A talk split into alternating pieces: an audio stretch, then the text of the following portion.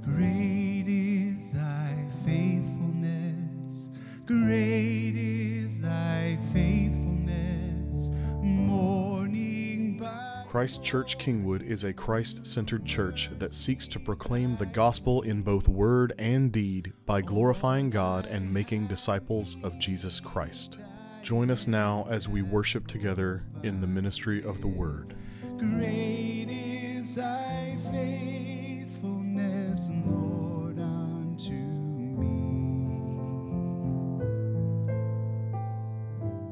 Well, good morning, Christ Church. I'm excited. I love that I got that. I, somebody even said my name. That makes me feel so special. Uh, if you don't know me, uh, if you're a visitor this morning, I want to say welcome. My name is John Mark. I'm one of the pastors here. Uh, we are going to be diving back into the book of Galatians. We're going to be in chapter 2, uh, verses 11 through 16. So if you have your Bibles, let's turn there and let me read, and then we'll pray and dive in. So the Word of God says this for us this morning.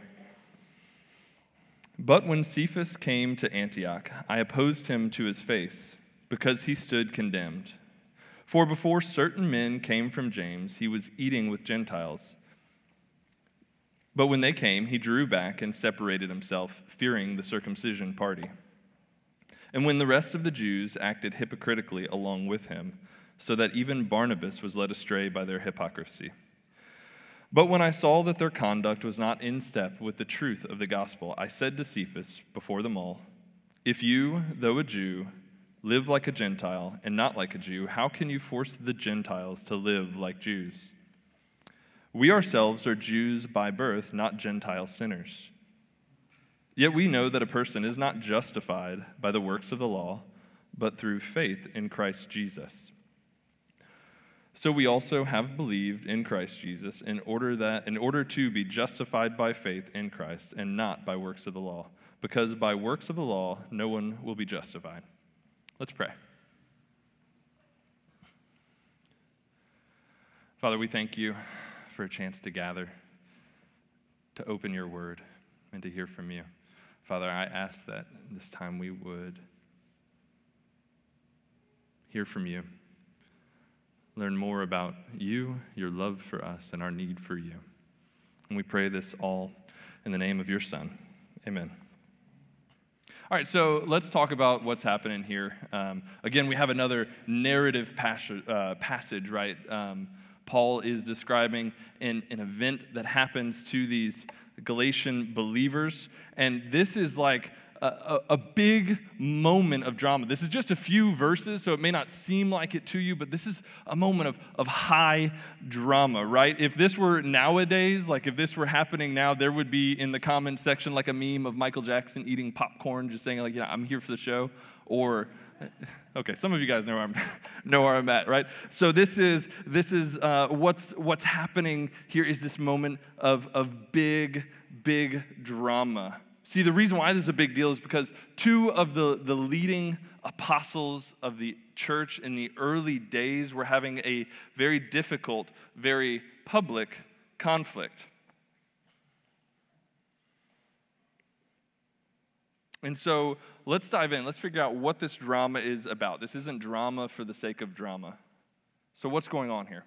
So, last week the scene unfolded in Jerusalem, right? We looked at that se- the section where Paul journeys to Jerusalem. Uh, if you look back at verses 1 through 10, Paul goes to Jerusalem, to the center of the Jewish world of the day, where the early church first gathered. And so he is there, he journeys there, and he meets with Peter and some others. But this scene here now takes place. We go from Jerusalem then to Antioch now. Antioch was the, the capital of the province of Syria in, in the Roman Empire. This was one of the, the chief Roman cities of Asia of the day. This is not a city of just Jews only, but you have, you have uh, Acts tells us there are Hellenists there, there are Romans, there are Cyprians, there are uh, Cyrenians, there are all of these people that have gathered in Antioch, and it is not a Jewish city. Acts chapter 11, you see that Antioch was actually the first location of this first Gentile mission, where the disciples actually were first called Christians, right? They first called themselves Christians because they couldn't identify with the Jewish uh, nature of, of the, the early church because they were not Jewish by nature. And so they began to call themselves Christians. And this is important to, to notice the distinction uh, between Jerusalem and that we saw last week and Antioch of this week. It's important because when, when Paul visited Jerusalem, as we saw in those first 10 verses, Peter, James, and John, right, it said extended the right hand of fellowship to him. Right, but now we're in Antioch, and when Peter comes to Antioch, it says that Paul opposed him to his face. It's not, not exactly the friendly welcome being reciprocated, right? So, what's the difference? What happened between then and now? We know that, that Paul and Peter, right, were both godly men, men of God. They both knew what it meant to be forgiven through the blood of Jesus Christ.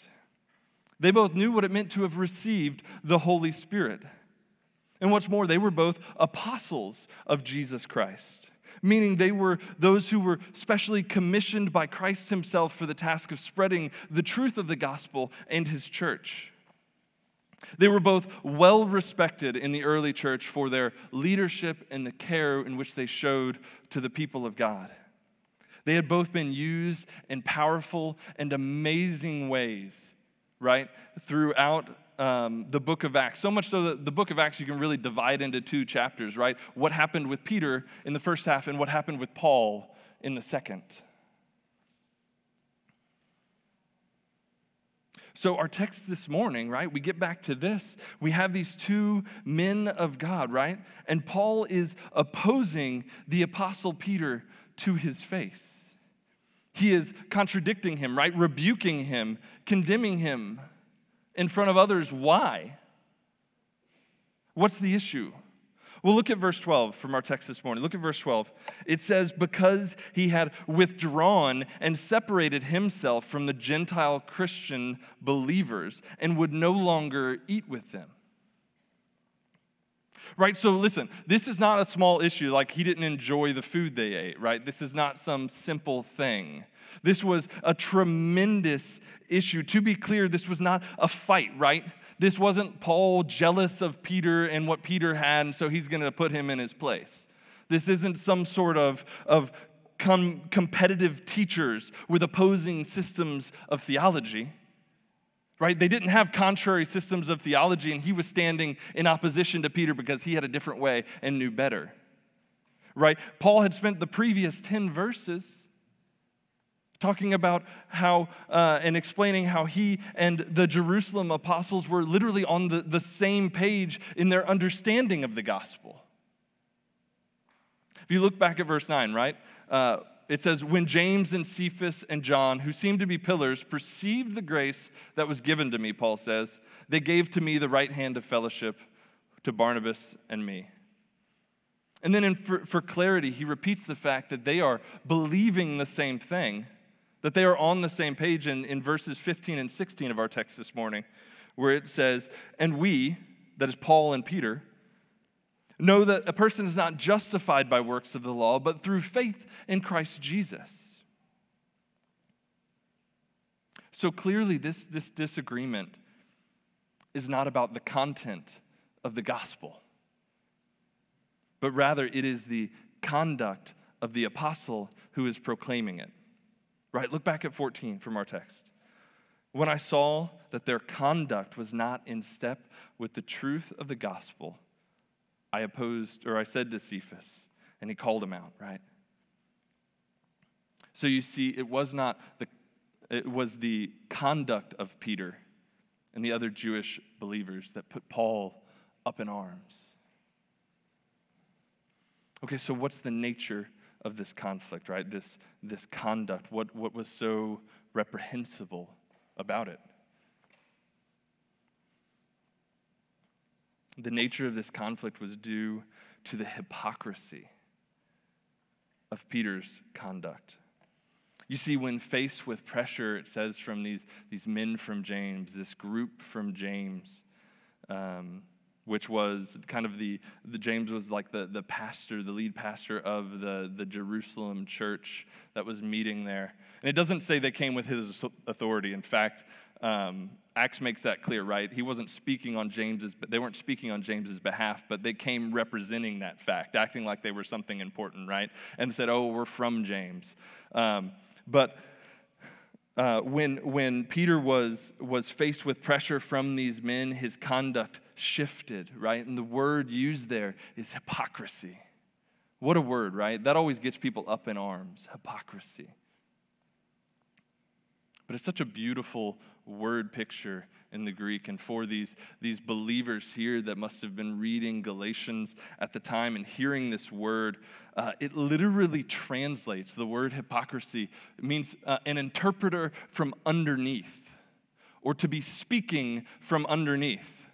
And it comes from this, this classical uh, Greek drama and, and uh, acting, the way they spoke. It was a method in which the stage actors wore, wore masks right, on their, on their faces, and they spoke their lines and played their parts from underneath the mask.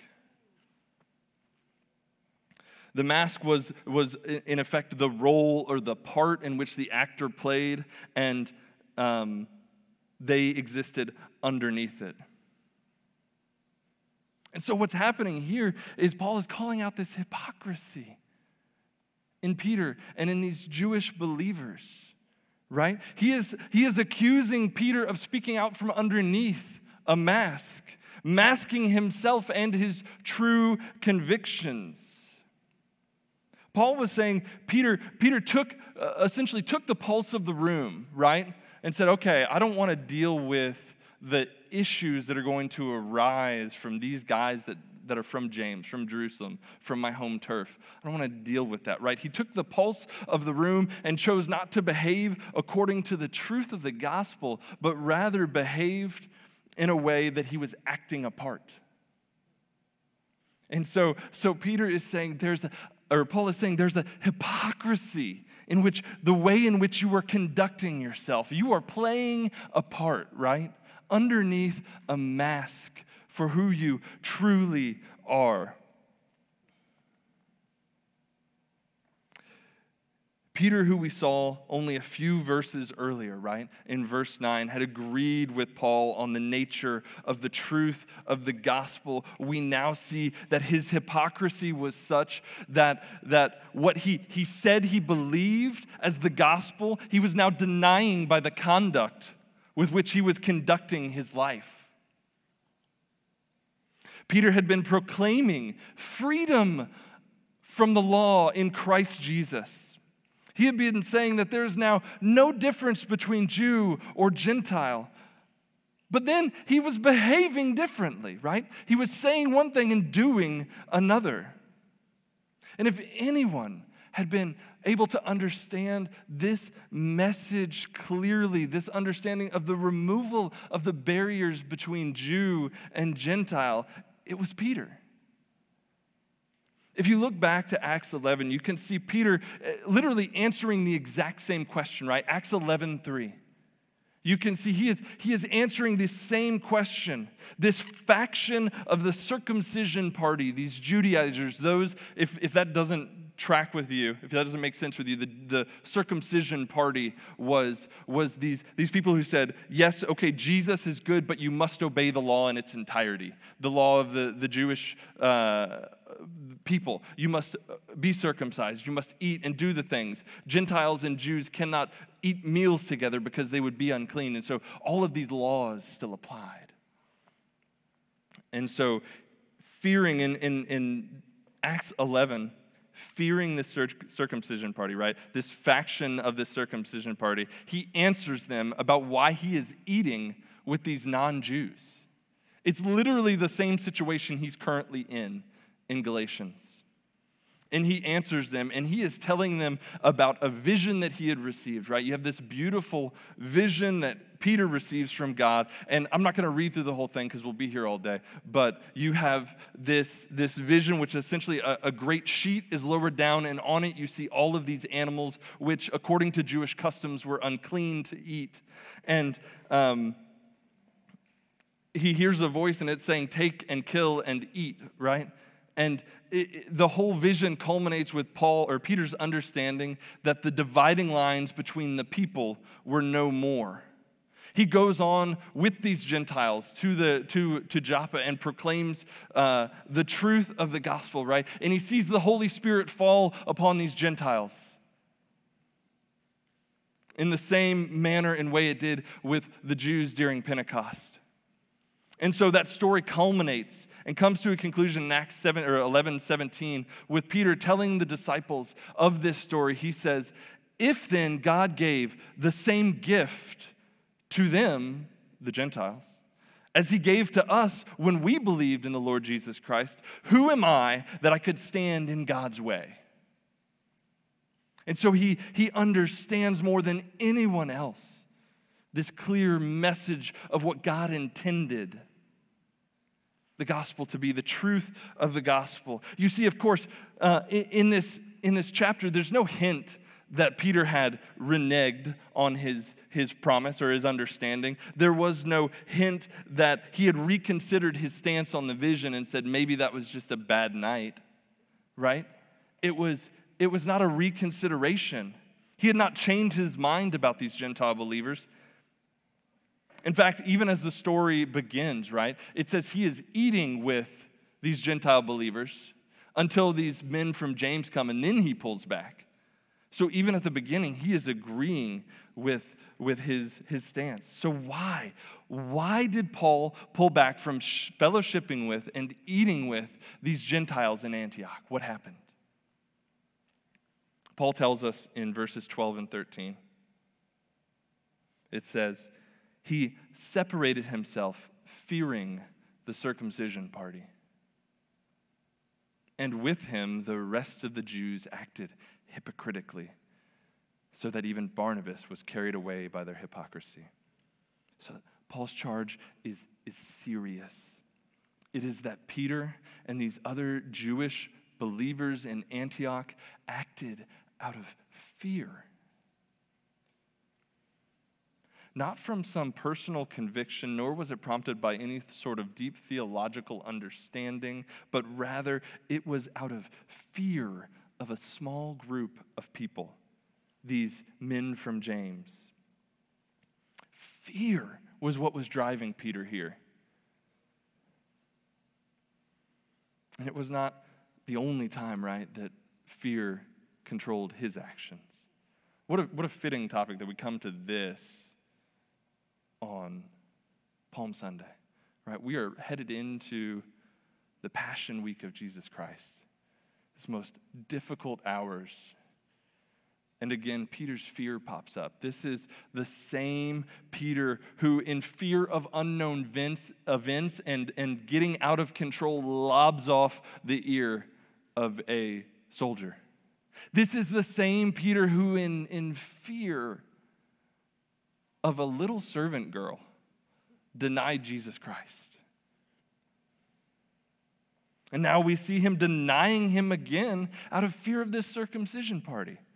Right? The same, the same Peter who in faith stepped out of the boat and walked on water, but in fear took his eyes off of him and saw the waves, and fear of the waves doubted and began to sink. You see, he, he truly believed the gospel, but he failed in practice to keep his eyes on Jesus Christ. In, in the, the text this morning, it says his conduct was not in step with the truth of the gospel.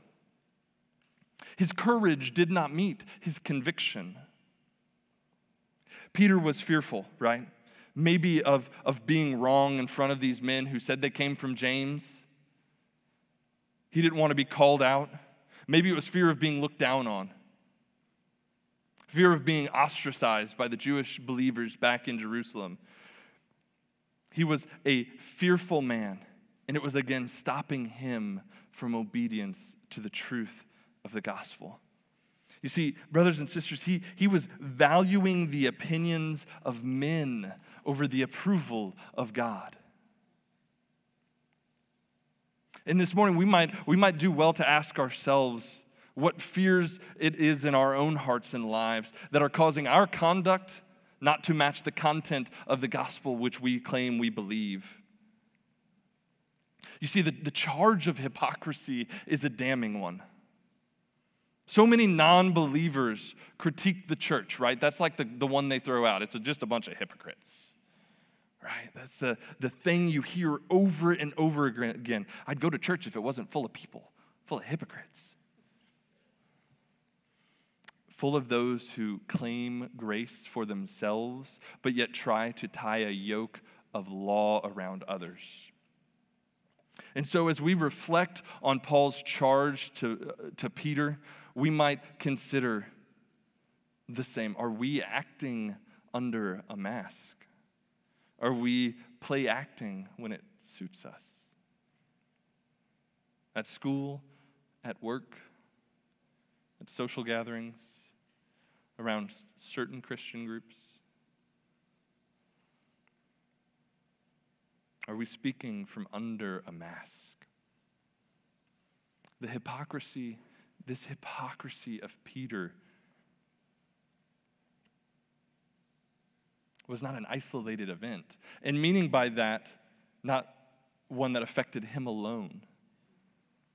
His hypocrisy, our, our, our text reminds us in, in verse 13, threw the whole of the Antioch church into chaos.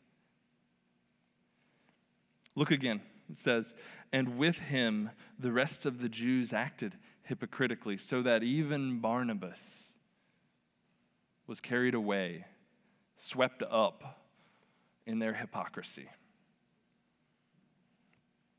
Right? Uh, a, a leader in a position of leadership does not act and affect him alone. And let this be a word of warning to us all. If you have any place in leadership, and that does not mean just here, but in, in your home, in friend groups, in small groups, in youth uh, groups, in, in the church or in ministry, you, your, your conduct will have a tremendous effect on the people around you. There's a quote, and I can't remember who said it, uh, that reminds, reminds pastors that the conduct of their lives will stop the people from listening long before the words they speak. And so there's this understanding that this conduct has a tremendous effect on those around us. And it says that the hypocrisy of Peter and the other Jews was so complete that even Paul's trusted friend, right, you can hear the angst in which Paul says these words. Even Barnabas was swept up in this chaos, this madness of hypocrisy. Paul's trusted friend, his fellow worker in, in the ministry, Barnabas, right, was led astray from the truth of the gospel. Barnabas, you remember, was, was the, the loving, the faithful, the kind hearted Barnabas, known as, as the son of encouragement, right? The one who was with Paul in Antioch.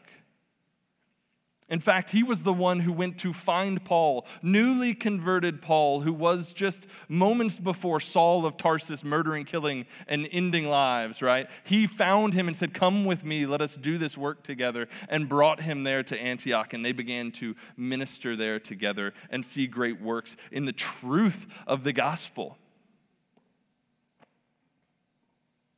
And now, Paul, eh, we read that Paul's, to Paul's sorrow, Peter's hypocrisy has even led astray faithful Barnabas. And this should, should, should be a, a, a reminder to us all, right? To be discerning, even from voices we think we trust, to be discerning and to listen to the word and to the truth. And to follow first not, not boldness, not well spokenness, but truth that adheres to the Word of God. And so you have this picture of Peter's hypocrisy. And in contrast to that, you see Paul's integrity. You see that there are there this this situation is not just a difference of opinion. You've got two schools of thought, right? That's not what, what's unfolding here. This is P- Paul confronting Peter Peter was clearly wrong in this situation, right? Verse 13 says, He stood condemned.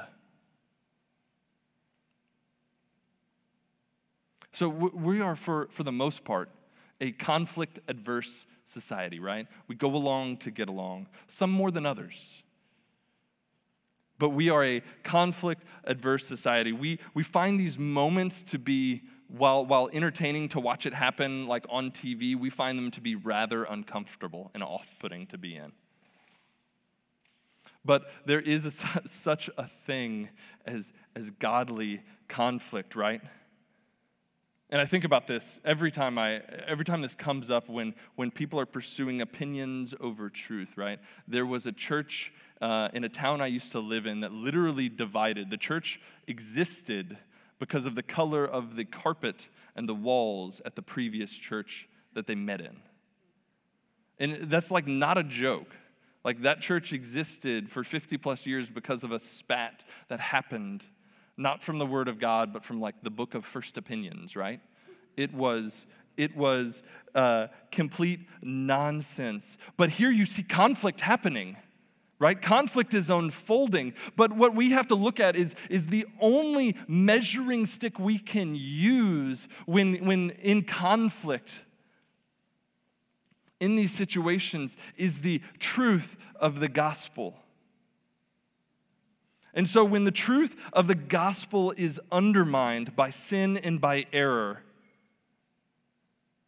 men, uh, we are called, God, God's people are called to, in love and in truth, correct. And so, this is what we see here. Paul is not hesitating, right? He's not hesitating out of deference for who Peter is. Oh, he's one of the 12. Let me, let me whisper some correction to him. It is not out of deference for who he is. It is not for the fact that, you know, uh, well, he was a pillar of the church, right? He said that in the previous text from last week. He was one of the pillars of the church. Paul perceived that. He wasn't hesitating out of deference. He knew he was a pillar of the church. He knew he was apostle, an apostle. He knew he was one of the 12. But none of that stopped him from opposing Peter and and doing it publicly. Right? Peter's withdrawal from these Gentile believers had caused a public scandal. And so he had to be opposed publicly. So, in light of Peter's conduct, Paul's rebuke was both in verse 11 to his face and in verse 14 before them all.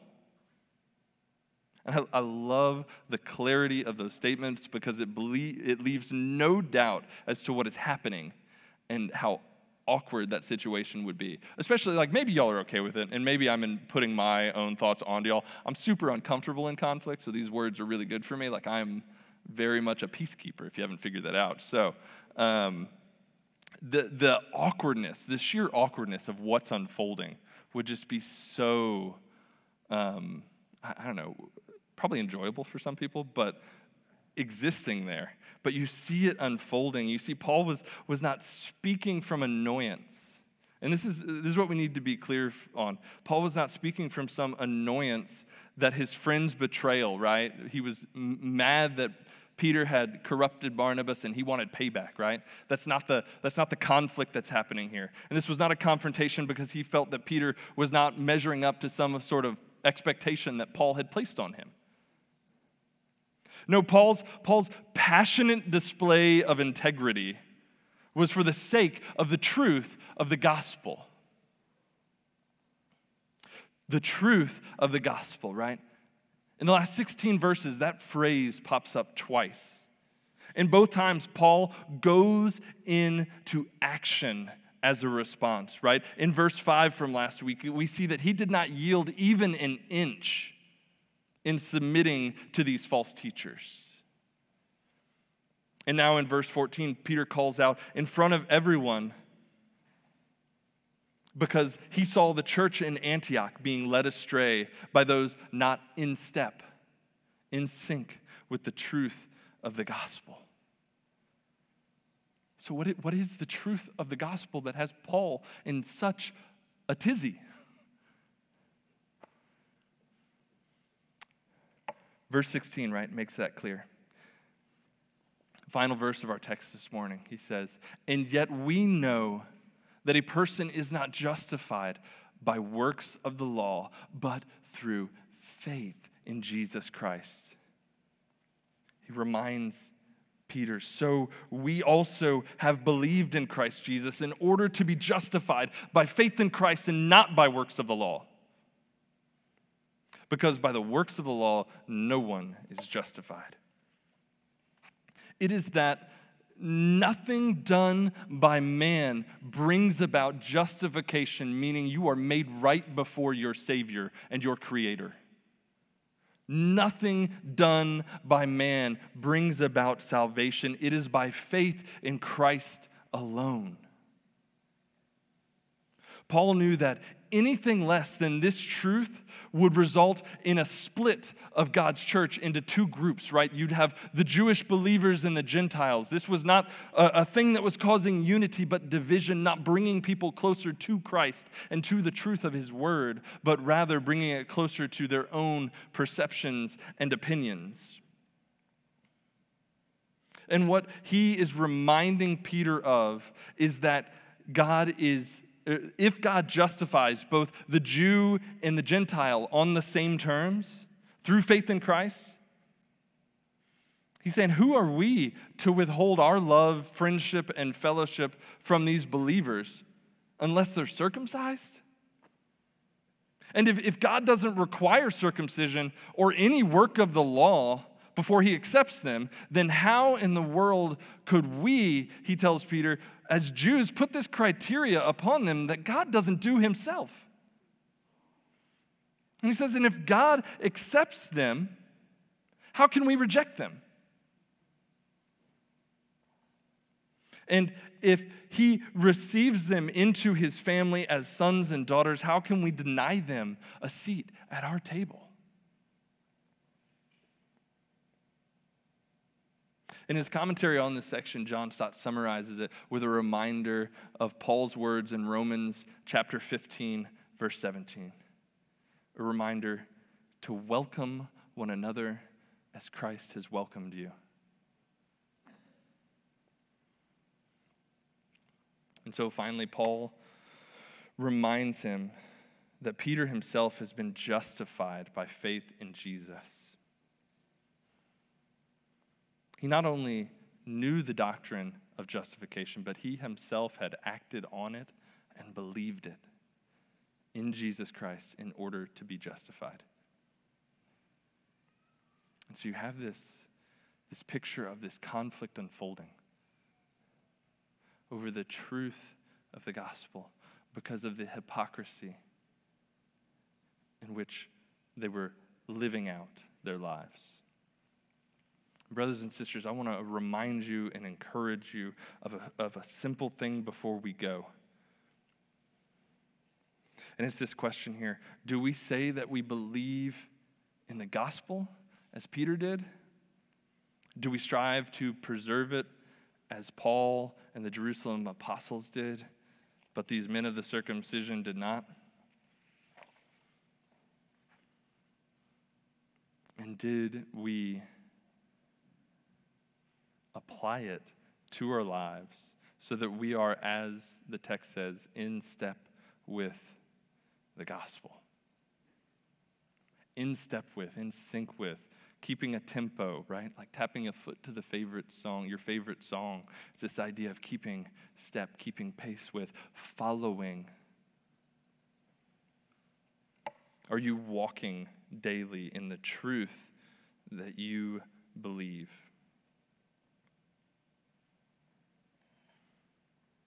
You see, P- Peter, what's being called out here? This conflict arose because Peter failed to do this. He, he, he failed to keep step.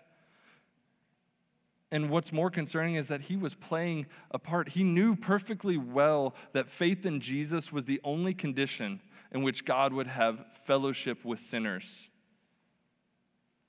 But in fear of these outsiders, these group from this circumcision party, um, in fear from them and the list of requirements they kept in order to have fellowship with them, he began to play a part, right? he was in opposition to the gospel with which he was proclaiming. And again, I think of Palm Sunday where we're at this morning, right? Brothers and sisters, like this is the, the moment where Christ enters Jerusalem, right? Palms are being put down. Hosanna, Hosanna to the King is being proclaimed. He is welcomed in to the city like a king to his, his homecoming, to his coronation. And yet, five days later, they will kill him upon a cross, right? A week later, he dies. He goes from king to crucified. They were playing a part. So, as we close, I want us to examine ourselves this morning. Brothers and sisters, if you are in Christ, if you believe the truth of the gospel, right?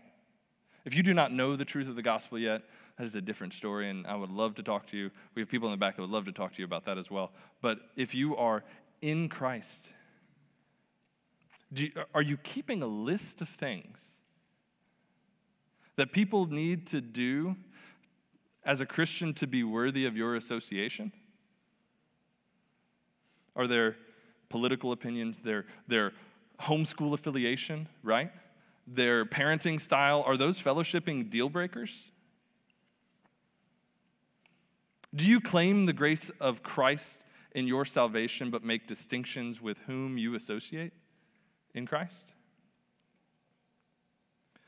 The call of Christ is the truth of the, and the truth of the gospel is that our justification is by Him alone.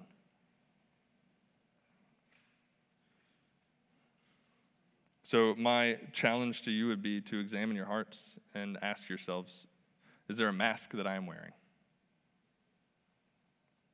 Let's pray.